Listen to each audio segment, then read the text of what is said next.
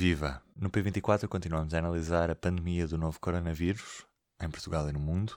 Hoje, Jorge Félix Cardoso. Ele é analista político, ele trabalha em comunicação e é também estudante de medicina. O currículo é extenso, a sabedoria também. É com ele que falo agora ao telefone. Jorge, viva! Olá. Começo por te perguntar se achas que as medidas que o governo impôs na semana passada são as suficientes para controlar este surto de coronavírus em Portugal ou se devíamos ter ido mais além? Ora bem, isso é uma resposta complicada. O plano é muito grande e eu não o conheço em detalhe, portanto a minha resposta poderá sempre ser injusta em alguns aspectos. Começaria se calhar ao contrário, que é, nesta fase, o essencial será aquilo que todos já ouvimos dizer, que é achatar a curva. E também saber exatamente qual é o cenário real do país. E para isso são essenciais duas coisas. Para saber qual é o cenário real, é aumentar bastante a nossa capacidade de testar uh, a população porque só assim é que podemos perceber de facto se as medidas estão adequadas ou não. E depois, para a questão de, de achatar a curva. Então aí sim entramos na questão das medidas que já todos estamos fartos de ouvir falar, desde as medidas mais pequenas, mas importantes, como a higiene das mãos, a higiene de, de, por exemplo, quando se vai à rua, ter o cuidado do distanciamento social para as outras pessoas, ao chegar a casa, colocar a roupa que vem da rua num espaço afastado e, sobretudo, ir o menos possível à rua e, portanto, diminuir bastante o contacto entre as pessoas da população, porque isso permite quebrar as cadeias de contágio. Portanto, eh, como o período de incubação desta doença eh, é relativamente longo e, portanto, é possível que uma pessoa esteja assintomática, mas esteja doente e a transmitir o vírus a outras, é muito importante que estejamos em casa e assim evitamos que o nosso caso contribua para o, o, o que se chama o, o R zero da doença, que é cada caso, a quantos casos mais é que transmite a doença. Portanto, se nós todos ficarmos em casa, conseguimos diminuir bastante esse número. Agora, chegando de facto àquilo que era a tua pergunta, porque acho que este contexto é importante. As medidas do governo são uh, restritivas, portanto, há de facto uh, o cuidado de limitar de várias formas uh, a circulação das pessoas na rua, há incentivos claros ao teletrabalho, há apoios para os trabalhadores uh, afetados, há a medida de, de, encerrar as escolas, que também é importante, e é importante, sobretudo, quando as crianças ainda não estão doentes, porque assim, quando vão para casa, não estão a levar a doença. Uh, e também não se contagiam durante o dia enquanto estão na escola, portanto, todas estas medidas são importantes. Agora, dizer se as medidas são suficientes ou não é sempre muito difícil, porque aqui temos que fazer um balanço entre aquilo que são as medidas necessárias para eh, estancar e, de facto, achatar a curva e não paralisar completamente o país, porque há, de facto, o país tem que continuar a funcionar, quanto mais não seja, porque as pessoas têm necessidades básicas que precisam de ser suprimidas e porque o sistema de saúde também tem que se manter em funcionamento. E, portanto, por isso era muito importante, eu comecei por aí, conhecer, de facto, o, o, o real cenário da doença em Portugal porque só aí é que podemos dizer se estas são as medidas apertadas o suficiente se precisamos de apertar mais, e o apertar mais podia ser aquilo que se tem falado já esta semana, de decretar o estado de emergência, e isso inclui, por exemplo, limites à, livre circulação das pessoas, que até agora parece que ainda não foram necessários. Mas para avaliar isto tudo, então, uh, mais uma vez digo, é preciso conhecermos o real estado do país e para isso precisamos de testar, testar, testar, testar, como disse o Diretor-Geral da Organização Mundial da Saúde,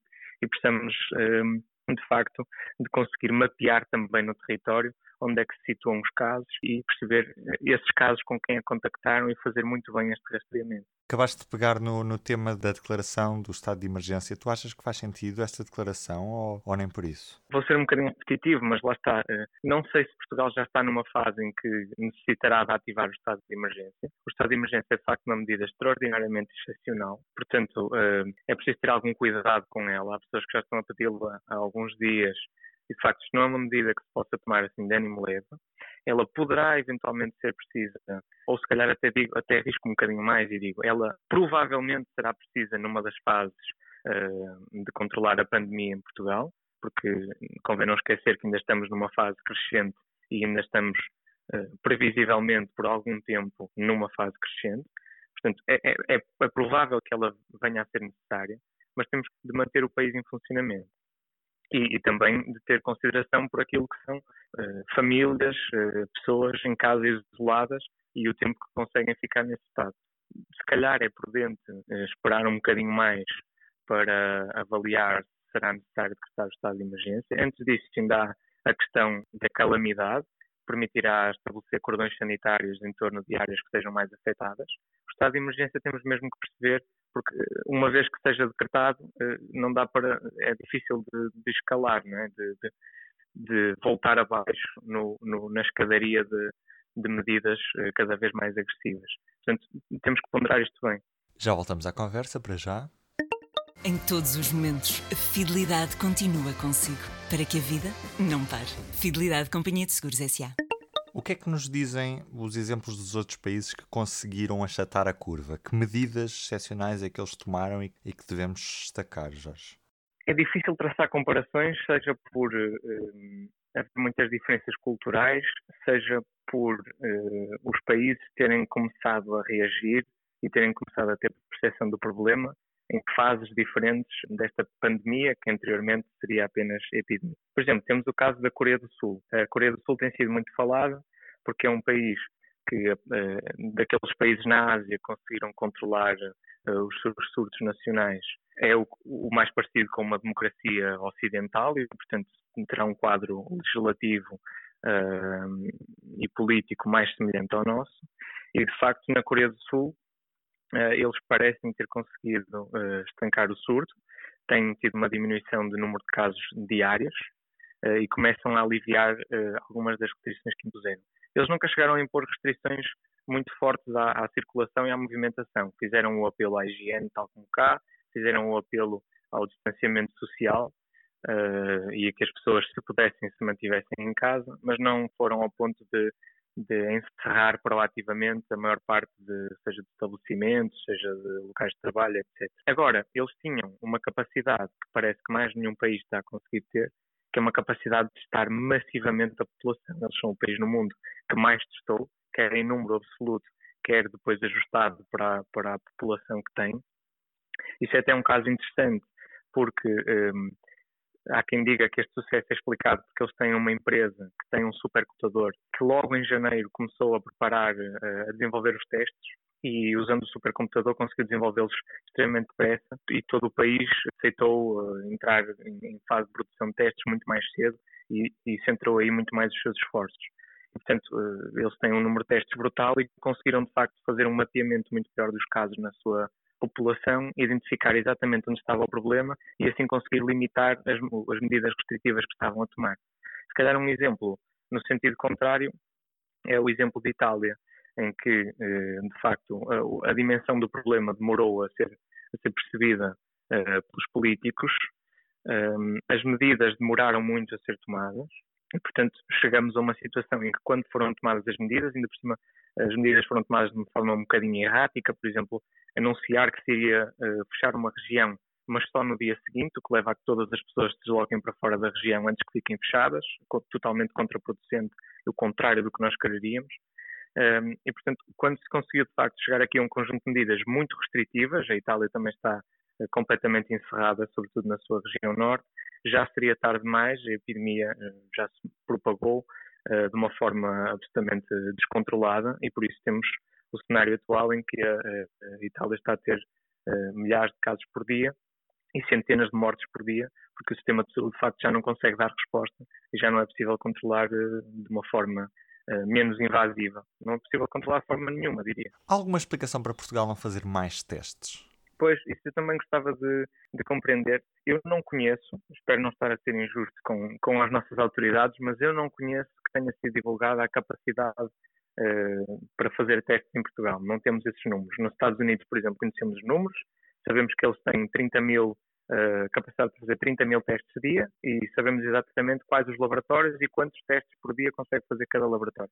Em Portugal não conheço nada do género, seria muito bom que as autoridades depressa se empenhassem uh, em mapear de facto essa capacidade uh, e em aumentar a capacidade de testes para que conseguíssemos passar do, da capacidade atual Uh, que não é afirmada, enfim, declaradamente, mas pelas contas nos boletins informativos da DGS poderemos ter uma noção, porque nos indica um número que é o total de casos suspeitos, que à partida serão os casos que são testados.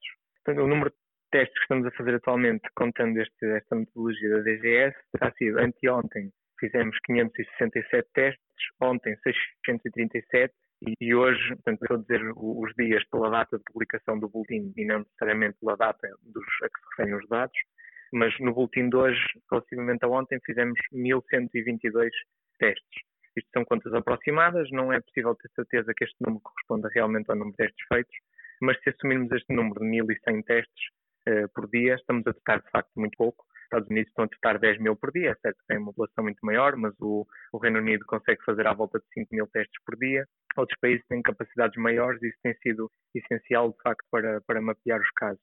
Portanto, era muito importante que as autoridades se empenhassem, quer em, em explicar-nos qual a real capacidade e onde está armazenada, e também mobilizar, por exemplo, os laboratórios das universidades, que muitos deles fazem investigação e têm as mesmas técnicas que são necessárias para fazer estes testes, ou mesmo empresas privadas da indústria farmacêutica, da biotecnologia, muitos deles têm também a maquinaria necessária e podem perfeitamente ser mobilizados. Eu sei que, por exemplo, a Ordem dos Biólogos tem uma iniciativa de recolha de voluntários e de capacidade de equipamento para pôr à disposição para fazer estes testes. Portanto, uh, acho que temos perceber exatamente qual é a capacidade portuguesa e não dar qualquer tipo de desculpa para não usar toda a capacidade disponível para fazer estes testes. Jorge, onde é que as pessoas te podem acompanhar a acompanhar este surto do, do novo coronavírus? Bom, estou sobretudo no, no Twitter, uh, que é a rede onde, onde me divirto mais. Infelizmente não tem sido muito divertido, tem sido mais assustador do que divertido, uh, mas estou em uh, at uh, J Félix Cardoso, tudo junto.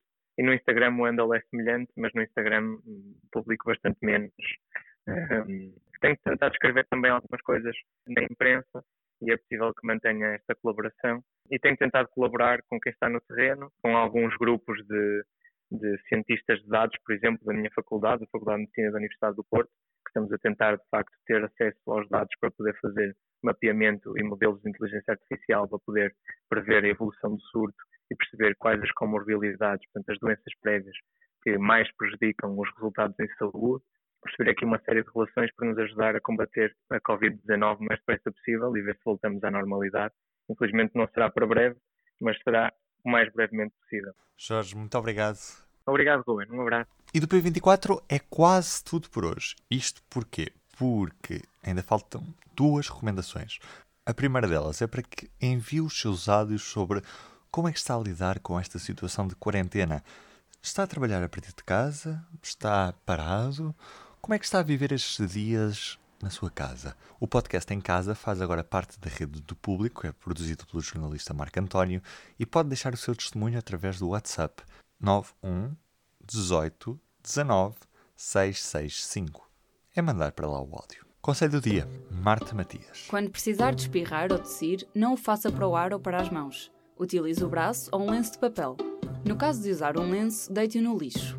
Deve evitar tocar nos olhos, no nariz e na boca. Também é aconselhável limpar regularmente determinadas superfícies, como as de trabalho e o telemóvel. Até amanhã. O público fica no ouvido.